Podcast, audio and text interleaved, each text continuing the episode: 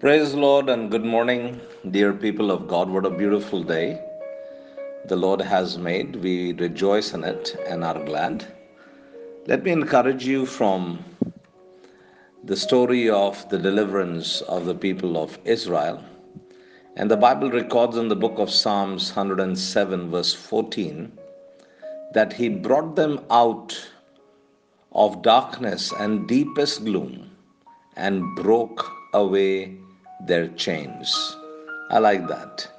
And he broke away their chains. He not only brought them out from darkness, but broke away their chains. My dear brothers and sisters, when the Israelites cried to the Lord, He saved them. He brought them out of darkness and broke their chains. And today, He can set you free from whatever is holding you captive today. And not just temporary freedom, but long term freedom. The Bible records in John 8:36, if the Son sets you free, you are free through and through, right? You're free indeed. And here are the two steps that I would like to share with you to take towards your freedom. Number one, cry out to the Lord. Right? God said in Jeremiah 29 13, what did he say? He says, You will find me when you seek me with all your heart. So cry out unto the Lord with all your heart Lord, deliver me, set me free. And remember, don't worry about your dignity and decorum. Don't worry about whatever is happening around you because desperate situations call for desperate measures. Stop trying to handle it alone. Wherever you are struggling, ask God to intervene and He will come. If you could save yourself, you wouldn't need a Savior, right? So give it to God because the Bible says in the book of 1 Peter, chapter 5, verse 7, casting all your care upon Him, for He cares for you. Praise the Lord. Secondly, feed your soul spiritually. Now remember, freedom is a two part process. The first is communion with Jesus. The Israelites fed on the Passover lamb in preparation for leaving slavery. And Jesus, the Lamb of God, declares in the book of John, chapter 6, verse 51 I am the living bread. Whoever eats this bread will live forever. Hallelujah. So, sharing your feelings and needs with Him will lighten your load, will lighten your burden, relieve your loneliness, and nourish your soul.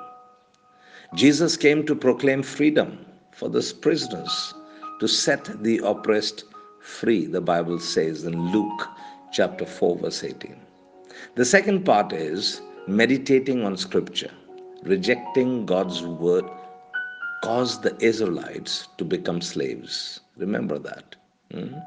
Because they rebelled against God, the words of God, and despised the counsel of the Most High, they fell down and there was none to help.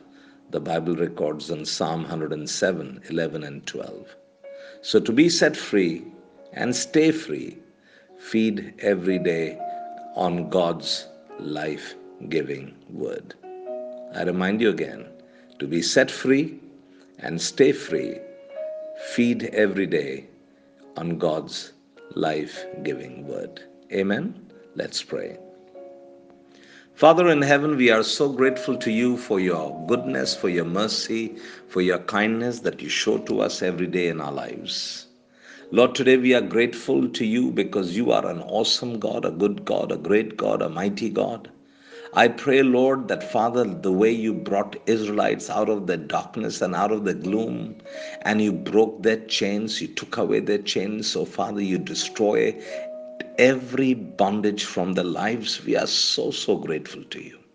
Lord God Almighty, we have courage to approach your presence. That when we grapple with our bondages, when we grapple with our addictions, when we grapple with any sin in our lives, that does not, O oh Father, go away, Lord, we yield ourselves into your hands because we know that you are our burden bearer. We know that you are a bondage breaker. We know that you are a chain breaker. Hallelujah.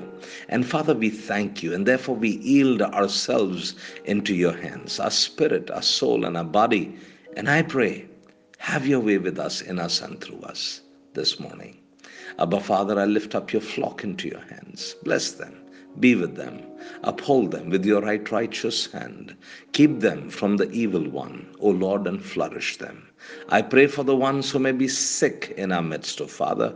I take authority over that sickness and I rebuke it and I cast it out. Get out and enter into that body again no more. For by the wounds of Jesus, by the stripes of Jesus, you were healed and made whole. Abba, Father, we thank you. We give you the praise and glory, honor and dominion, power and authority, because it is all yours. In Jesus' name we pray. Amen and amen. Hallelujah. God bless you. Dear people of God, have a great, big, wonderful day ahead of you. And bye for now. And God bless you.